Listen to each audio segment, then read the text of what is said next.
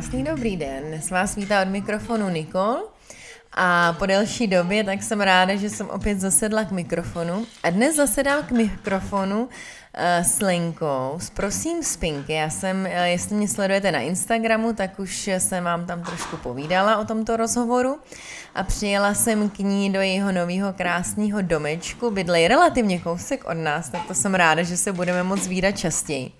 A máme tady sebou naše děti, tak eh, se omlouvám za případný rušení nebo neúplně stoprocentní zvuk. No a já už, vám, já už nebudu déle zdržovat a ráda bych vám Lenku představila, nebo nechám Lenku, aby sama o sobě něco řekla. Tak Leni, já tě tady vítám a ráda bych se zeptala první otázkou, jak vlastně celý, prosím, Spinkej vzniklo, protože Lenka je antropoložka, spánková poradkyně. A mě už několikrát zachránila od uh, depek a různých. Uh, s nám o sobě trošku něco řekla a o vzniku celý, celého tohohle z toho krásného projektu. Tak já vás všechny moc zdravím. Děkuji za pozvání k mikrofonu. uh, jak začalo prosím spinky? No ono je to docela otázka na další povídání, protože nedá se úplně říct, že s tím, jak se mi narodila dcera, tak mě začal zajímat spánek, protože já jsem spánkem žila už jako malé dítě, jsem stávala hodně brzy, byla jsem náměsíčná, napsala jsem pohádky pro děti, když mi bylo 11 let, protože jsem si myslela, že ty, které uh, mi rodiče čtou, jsou velmi negativní a nepomáhá mi to spát klidně. Ale skutečně do hloubky jsem se spánku začala věnovat Eh, až eh, v Anglii, kde jsem pracovala jako novinářka, jako zahraniční korespondent a narodila se mi dcerka a vůbec nezapadala do anglických tabulek a doporučení a chtěla jsem vypátrat, proč se tak líší doporučení společnosti od toho, co prožívají maminky doma s dětma a neseděly mi různé ty metody kontrolného pláče a vyplakávání a chtěla jsem zjistit víc a dostala jsem se k antropologii, která mi nabízela pohled do různých společností i tam, kde právě k dětem přistupovali zcela jinak a, a dle úplně jiných doporučení začala jsem psát blog právě ještě, když jsem žila v Anglii, před, už to bude téměř sedm let. Um, a začala jsem psát blog Prosím Spinkej. Ze začátku to byla jenom taková podstatě to měla být podpora pro maminky, které stejně jako já nechtěli jít tou cestou metod vyplakávání a kontrolovaného pláče a vůbec jsem netušila, že z toho najednou bude tak velký projekt a že se vrátím do školy a začnu se věnovat i výzkumu a, a že z toho bude tak obrovská uh, věc, jak se teda stala, kterou jsme nečekali, že najednou prostě už vzděláváme i odborníky a Uh, uspořádáváme sympozium s Helen Ball a Jamesem McKennou, kteří se věnují 20 let eh, dětskému spánku a které, na které jsem před těmi sedmi lety já narazila. Byly to pro mě takové, uh, takový uh, idoly, co se týče toho výzkumu spánku a netušila jsem, že jednou právě se mi podaří je dostat do České republiky, aby mohli povídat o dětském spánku z trochu jiného pohledu právě různým poradcům.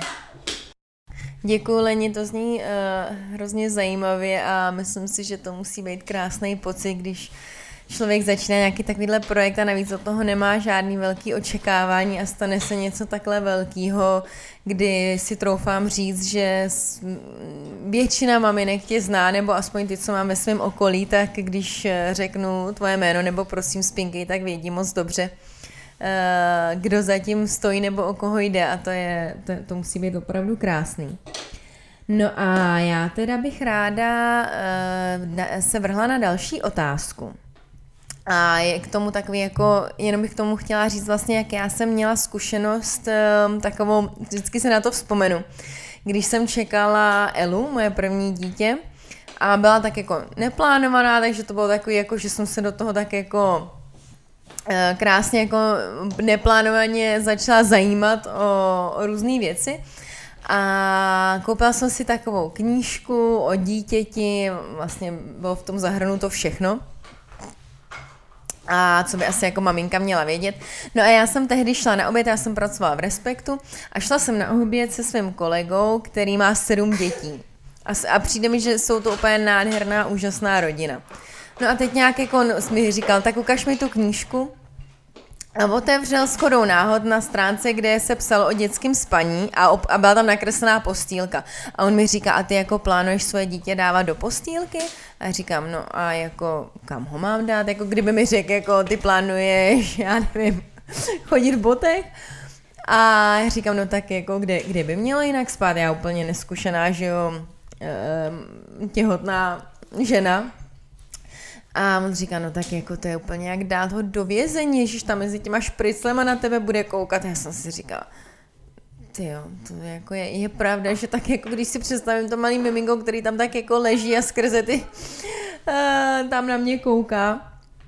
No a vlastně díky tomu najednou to mě úplně nějak tak jako zaujalo celý tohle a začala jsem se víc zajímat, jako už mě nějak ta cesta životem vedla trošku jakoby, že jsem měla okolo sebe relativně dost lidí, co eh, měli třeba provoz, jako dělali společný spaní nebo že společně spali se svýma dětma. No a vlastně uh, my jsme pak to měli jenom, jenom tak vlastně společný spaní a měli jsme teda uh, přibouchnutou k posteli jako postýlku bez té bočnice, takže to byla jako prodloužená postel. No a vlastně to se dostávám k té otázce konečně. Vlastně jaký je tvůj názor na společný spaní a případně jaký to může nést. Já se omlouvám za krátké přerušení, ale trošku mi tady plakalo dítě. E, takže jsem se chtěla zeptat na výhody společného spaní, případně e, jestli jako dochází třeba k upevnění vztahu rodiče s dítětem díky společnému spaní. No a samozřejmě eh, nemůžu vynechat otázku, na kterou se určitě mnoho rodičů eh, ptají, když se řekne společné spaní a to je nějaký riziko zalehnutí toho miminka. Tak děkuju. Tak to je fajn, že si měla ve svém okolí možnost eh, vnímat i jiné přístupy tomu rodičovství, nejenom ty, které se popisují v různých příručkách, protože často, když rodiče se spolehají jenom nějakou příručku nebo návod, tak potom je ta realita hodně překvapí. Ono je pravda, že čím více do naší společnosti vrací dlouhodobější kojení, tak se vrací právě i více společný spánek, který, proto říkám vrací, protože to není žádný trend, jak se někdy píše, ale je to běžná praxe eh, ve spoustě, eh, spoustě zemí světa a dokonce to byla běžná praxe i v naší historii. A bylo to totiž to jedno z nejpraktičtějších řešení kojících maminek. Samozřejmě je důležité dbát na bezpečnost, to znamená dát si pozor, aby nebyla nikde žádná díra, zabezpečit postel před pádem, eh, nebo právě dát si pozor, aby maminka nebrala žádné eh, léky, které by utlumovaly eh, její smysly a, měnili by její spánek, alkohol a kouření. Jsou nebezpečné a nemít polštáře kolem hlavy toho miminka, ale jinak instinktivně ta maminka, která u sebe má to miminko a kojí ho, tak ten její spánek se synchronizuje se spánkem miminka a je mnohem lehčí, než když spí maminka sama v samostatné místnosti. A maminka je napojena na to děťátko, takže dokáže vnímat i v polospánku v průběhu té noci, když to neuvědomuje, tak dokáže to své miminko vnímat a dokáže ho v průběhu uh, noci i chránit. Jinak společný spánek není jenom spánek v jedné posteli, ale může být i na třech postelích nebo na velmi často, pokud se maminky uh, bojí malé miminko si vzít sobě blízko do postel, tak si třeba přisunou postilku bez bočnice nebo připevní postilku bez bočnice k té své posteli a mají ho blízko na dosah to miminko a je pro ně taky jednodušší ho uh, takto kojit, protože potom, když ho mají tak blízko, tak kojí miminko v polospánku a často si polovinu těch probuzení ani nepamatují. To bylo pro mě, se omlouvám, skvělý. Já jsem uh, vlastně v obě holky kojila eh, celou noc ve spánku, nebo skoro ve spánku ze začátku, asi ne. Ale musím říct, že jsem díky asi i tomu nebyla nikdy jako tak strašně unavená, protože jsem se vlastně jako relativně kvalitně vyspala. Protože miminko zakníkalo, tak já jsem uh, jí nakojila a spali jsme dál. Tak a já bych se ještě chtěla jenom zeptat, ehm, teda k, eh, k, ještě k té otázce, mě by zajímalo, jestli to, že vlastně třeba ty miminka máme u sebe, nebo pak už ji matolata, tak jestli to upevňuje uh, jakoby vztah mezi tou maminkou a tím miminkem do budoucna, vlastně mě jedna kamarádka říkala, že takhle jako společně spali a pak vlastně eh, kolem těch dvou, tří let to dítě i samo chtělo odejít jako do vlastního pokojíku nebo do vlastní postele, že vlastně nemělo takovou tu potřebu jako si furt chodit k těm rodičům, protože vlastně mu to bylo umožněno. On pro něj to nebylo nic jako výjimečného nebo něco, co by nemohl. A vlastně pak už jako byl tak jako nabažený to dítě a chtělo být samostatný, protože mělo nějakou už tu vnitřní jistotu. Tak eh, jak to vidíš? No, uh, asi zásadní je říci, že každé děťátko je jiné a ta samostatnost se neměří tím, jestli odejde nebo neodejde samo rychle do vlastního pokoje, ale co se týče tomu naladění se maminka a dítě, tak s tím určitě souhlasím.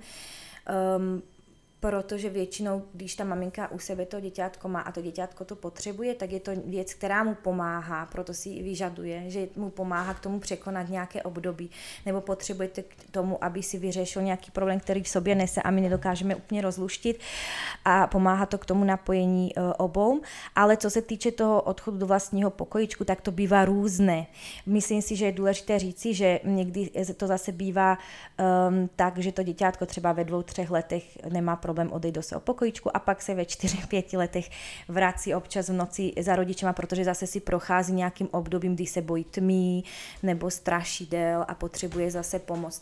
Myslím si, že ještě další zásadní věc je ta u toho rodičovství, kdy ta maminka se snaží vnímat to děťátko a toho ty jejího strachy a pomáhá mu to překonávat, nebo rodiče pomáhají mu překonávat, že to dítě má v ty rodiče důvěru, takže když se něco děje, tak přichází za nima a snaží se to s nimi řešit. Já jsem viděla v americké společnosti společnosti to bylo, kde je to často jakoby to doporučení obecné hodně, hodně přísné, tak jsem viděla takový krásný citát tam měli. Eh, proč se divíte, že pubertáci s vámi nechtějí mluvit, když jako malá miminka, když plakali a komunikovali s vámi, tak jste je učili, že je ignorujete.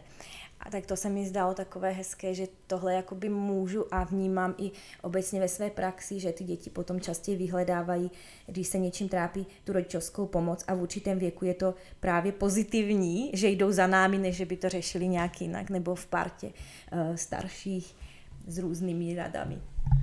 Děkuji, že to, to je hrozně hezký citát. Tak já právě, um, když jsem se bavila taky Eh, s některýma lidma obecně jako o alternativnějším přístupu, i když já, mě to nepřijde nic alternativního, ale naprosto přirozeného. Ale že vlastně celý tohle jako respektující rodičovství, já nevím, dlouho kojení a, a společný spaní, že člověk si říká, že třeba právě pak eh, až ty děti trošku budou starší, dospějí třeba i do té puberty, takže ta komunikace, že nám budou víc důvěřovat. A tak uvidíme. Asi přesně jak říkáš, každý dítě je prostě unikát a já to vidím sama na svých dětech, že co fungovalo pro jednu, nefunguje pro druhou. A já jsem se ještě Lení chtěla zeptat, protože když jsem uh, vznesla vlastně jakoby dotaz, jestli by někdo měl na tebe otázku na Instagramu, tak se docela maminky ptaly na noční pití. Jestli asi už pak uh, kojení, to asi záleží opravdu jak na to miminko, ale pak už třeba, když už ty děti jsou starší kolem, já nevím, dvou, tří let a už třeba mají v noci láhvičku s vodou nebo i láhvičku s mlíčkem, tak jak je potřeba, jestli je potřeba to nějak regulovat nebo jestli je noční pití špatný, eh, jak, jak to vidíš ty? Tak ono závisí zase příběh od příběhu. Já jsem třeba jednou na přednášce Měla dvě maminky, které mali, měly zhruba stejně staré děti, dva a půl leté, a obě přišly s tím, že ty děti se jim čtyřikrát budí na láhev, jedno s vodou, jedno s mlékem, myslím. A když jsem jim dávala otázky různé o jejich spánku a prožívání dne a věci, které do, do toho všeho můžou vstupovat, tak najednou vysvětlo, že u toho prvního děťátka, že vlastně ono celý den nepije a dohání to večera v noci. A u toho druhého děťátka, že je vlastně uh, ta lahev takový pocit bezpečí a rituál, který má, když je v lehké fázi a bojí se a probudí se, tak prostě ta lahvička ho uklidní. Takže v obou případech uh, jsme hledali řešení potom někde jinde. U toho prvního právě v tom denním eh, stravování nebo pitním režimu a motivaci k tomu pití v průběhu dne. A u toho děťátka s tím pocitem bezpečí jsme se snažili ten pocit bezpečí uh, přeorientovat na tu náruč, na tu maminku a vytvořili jsme pohádku, na míru právě, která řešila to, že se dá, že v noci vlastně se může spolehnout na to, že rodiče jsou na blízku a vytvořila maminka i malého talismana, které mělo děťátko u sebe. A je důležité říci, že taky uh, je fajn právě vždycky se podívat i na ten den, i na ten večer a popřemýšlet nad tou hlavní příčinou. Mm-hmm. U těch dvou a tříletých dětí uh, se dá spoustu věcí řešit právě i pohádkou nebo vysvětlením, protože oni ví, že tu lahvičku mají a že v noci pijí a že třeba vám to vadí, protože jim to říkáte, ale neví, co s tím. Takže vždycky je důležité se dívat na to očima dítěte. Dobře, já tu lahvičku mám z nějakého důvodu, který vy můžete jako rodiče vypátrat, protože s tím děťátkem jste. Ten pocit, nebo to, co si myslíte, že tam je ta hlavní věc, která se s tím spojí, když třeba dítě pije 4, 5 krát, 6 krát za noc, eh, tak přetavit na to řešení nebo možnosti, co s tím dělat, když se třeba bojí a proto je to uklidní, nebo právě přes den nepijou a zabezpečit, nebo pomocí děťátku motivovat ho na to denní pití. Jinak docela běžné je ve dvou, třech letech, že se dítě ještě probudí občas eh, na tu vodu. Třeba se často setkávám s tím, že se ta noc láme i u těchto dětí, že spí třeba 4 až 5 hodin a pak hodinu bdí nebo bdí, nebo spíš se častěji probouzejí a buď se potřebují napít, nebo právě když jsou ve svém pokojičku, tak v polovině noci právě přeběhnou k těm rodičům a aby se uklidnili, že jsou na blízku. Hmm, to zní krásně. A já jsem se ještě uh, chtěla podělit vlastně, když já jsem řešila, protože Lenka mi moc pomohla, když já jsem řešila spánek s Agátkou, která asi do nějakých 9-10 měsíců prostě, když jsem jí uspala, tak eh, jsem nebyla, ne, nemohla odejít prostě, eh, jakmile jsem jenom vstala z postele, tak byla vzhůru, takže to bylo opravdu 9 měsíců, co já jsem ulehala 8 večer nebo před 8 sní. A, a právě jsem se radila i s Lenkou, co by jako mohlo pomoct, tak uh, jako ty typy byly úžasný, zkoušeli jsme různě třeba i ten uh, takový ten pytel na spaní, že třeba některým miminkům to dělá dobře, že se cítí tak jako víc v bezpečí, že nemají tolik místa. Nebo i třeba mám takový od Nobily a takový spray, to taky mi jedna kamarádka říkala, že jim krásně funguje, že vlastně i pro jeho pětiletého syna už je to takový zvyk, že třeba když jedou někam na dovolenou a necítí se tam úplně bezpečně, tak mají sebou tenhle tu vůni na spaní, na klidný spaní a stříkne si to a to děťátko úplně se prostě uvolní a cítí se v bezpečí, že je jakoby doma. Takže to nám taky moc pomohlo. A ještě vzpomínám, jo a ještě jedna věc, co se mi teda strašně líbila a to dělám do teďka je, že my vlastně nevíme, co si ty děťátka sebou nesou nebo co je může opravdu trápit, obzvlášť když jsou takhle maličkatý. Tak mi Lenka poradila, abych eh, jí řekla vždycky před spaním, jako že všechno je v pořádku, že je v bezpečí, No helejte, nevím, když jsem začala tyhle věci aplikovat, tak ze dne na den začala krásně spát a bylo to fakt jako ze dne na den a tam asi bylo i víc faktorů, že jsem potřeba si taky nějaký věci a zpracovat a ona mi to zrcadlila. Takže spánek i veškerý chování asi může být i zrcadlem nás rodičů. A ještě ta knížku máme přečtenou, to pohádku Psaní pro klidný spaní, to je prostě nádherná kniha, plná krásných pohádek a vlastně vám tam Lenka i krásně popisuje, jak si můžete sami pohádky vytvořit. A to je užitečný. No a my se blížíme pomalu ke konci a já jsem se chtěla zeptat Leni na nějaký tvoje teď projekty, co probíhají, nebo kde tě můžou, tady bude nějaký to sympózium, že jo, kde by tě posluchači mohli najít a ještě nám jenom krátce řekni, máš dvě knížky, tak jenom jestli by si krátce popsala, o, protože každá je úplně trošku jiná, jedna je pohádková, druhá je taková jako informace, tak eh, já předávám slovo. Děkuju. Tak ta první byla pohádka psaní pro klidné spaní. To jsou vlastně pohádky, které jsem používala i v praxi s rodičemi na různé situace se spánkem, třeba dlouhým uspáváním, pláčem před spaním nebo eh, buzením nočním nebo právě odpolední spánek, když dělal problémy děťátkům. A tam se komunikují v těch pohádkách různé věci. Podle povahy děťátka, je to od 18 měsíců do 5 let, eh, komunikujeme v nich právě pocit bezpečí, jsou hodně pozitivní, takže nenajdete v nich žádný negativní děj před tím spaním, takže jsou i pro malé citlivé děťátka. A vlastně komunikují se i, jak vnímat ty známky únavy na svém těle a takové ty příjemné asociace se spánkem. A v té druhé části knihy je právě ten návod, jak si ty pohádky tvořit. Takže můj manžel vždycky tak říká, že to není 35 eh, pohádek, ale to je tisíc pohádek, protože právě díky té inspiraci na druhé straně té knížky můžou rodiče do nekonečna tvořit pohádky podle toho, jak potřebují v rámci té situace, kterou řeší. Eh, a ta druhá kniha, to je vlastně kniha z Lásko dětském spánku, ta je o dětském spánku a nyní jsou to jenom informace, je tam spoustu příběhů, eh, je rozdělena do několika kapitol a snažila jsem se to rozdělit tak, jak si myslím, že to vlastně v té hlavě funguje a jak když se to pospojuje, tak to potom může pomoci v tomu klidnějšímu spánku. Takže na začátku je takové nějaké přiblížení toho, eh, proč různá doporučení v naší společnosti vznikají a jak se třeba liší i s doporučeními ve společnosti a jak moc spánek ovlivňuje ten sociokulturní kontext. V další kapitole ta je o nás rodičích a o tom, co nás motivuje k různým metodám k různému přístupu ke spánku, anebo jaký stres a nejistota nás potkávají. A další kapitola je o dětech, co všechno jim, jim vstupuje do spánku. A ta poslední právě harmonie, kterou si zmínila Nikol a je to o tom zrcadlení. Často, co všechno z mé praxe jsem zažila, že do rodin může vstupovat uh, aniž bych si to právě uvědomovali a co můžou děti nám, uh, rodičům, zrcadlit. No a teď připravuji právě Mám plné ruce práce se sympoziem, protože při, v listopadu pořádáme druhý ročník sympozia pro odborníky, eh, pro všechny poradce, všechny, kteří pracují právě s rodinami a dětmi a přijede z Ameriky James McKenna, který vlastně jako jeden z prvních vědců se začal zabývat výzkumem společného spání maminky a dítěte, takže je to velká věc a velmi se na to těším. A připravujeme ještě Leporello s pohádkou psaní, protože maminky říkají, že mají už často salátové vydání u těch 18 měsíčně a chtěli by něco i do ručičky těm dětem, aby mohli jim o tom povídat a děti si prohlížet obrázky, takže to bych teď aktuálně teď řešíme a doufám, že brzy bude. Tak Leni, já ti strašně moc děkuju. Jsi pro mě obrovskou inspirací a hrozně ráda si k tobě chodím pro rady, takže i vy, maminky, určitě se můžete na Lenku obrátit, kdybyste cokoliv potřebovali.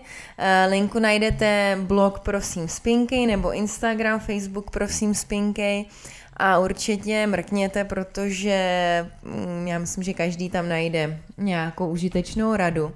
Já vám děkuji, že jste doposlouchali až sem a pokud se vám podcast líbil, tak budeme strašně rádi, když eh, uděláte třeba print screen a nazdílíte to k sobě do stories, aby se to dostalo eh, k co největšímu počtu maminek, aby věděli, že uh, spánek, který občas nás, dětský spánek, který nás občas trápí, takže kolikrát prostě je to úplně jinak, než si myslíme. A já třeba z, eh, z osobní zkušenosti, obzvlášť s tou první dcerkou, který teď byly čtyři roky, tak já když te, ty noce, co prostě přece jenom byly náročné, tak já jsem si myslela, že už prostě to bude takhle do konce života, že už to nikdy nebude jinak. A najednou si člověk uvědomí, že to tak strašně rychle uteče a že tu lásku a péči a něhu, kterou jim věnujeme třeba přes tu noc, a, takže se nám pak určitě vrátí. To mě napadlo. Tak já ti děkuji a ještě ti předám poslední slovo. Jo, to mě napadlo tedy u té samostatnosti, jak si povídala o své dceři, že uh, moje šestiletá dcera byla velký, jak, jak se často říká závislá, že skutečně jakoby kojila se dlouho, tři roky, i noční kojení a, a všichni říkali, jaký bude závislá a tak. A teď v šesti letech ona prostě hodí tašku, jde ven a přijde až večer a já, po, já právě jí říkám pořád, nemůžeš přijít dřív, aby jsme byli déle spolu. a fakt to hrozně rychle uteklo a nebude tak věčně, že vás budou pořád potřeba, že budou na vás zavesené, pak právě vám bude líto, že celý den jsou někde venku a, a celý den ji ani nevidíte. Moc krát děkuju a uh, děkuji za, za možnost, za, za rozhovor. Bylo to moc fajn. Mějte se hezky a přeji klidný spánek všem. Moc děkujeme, tak se mějte krásně. Ahoj.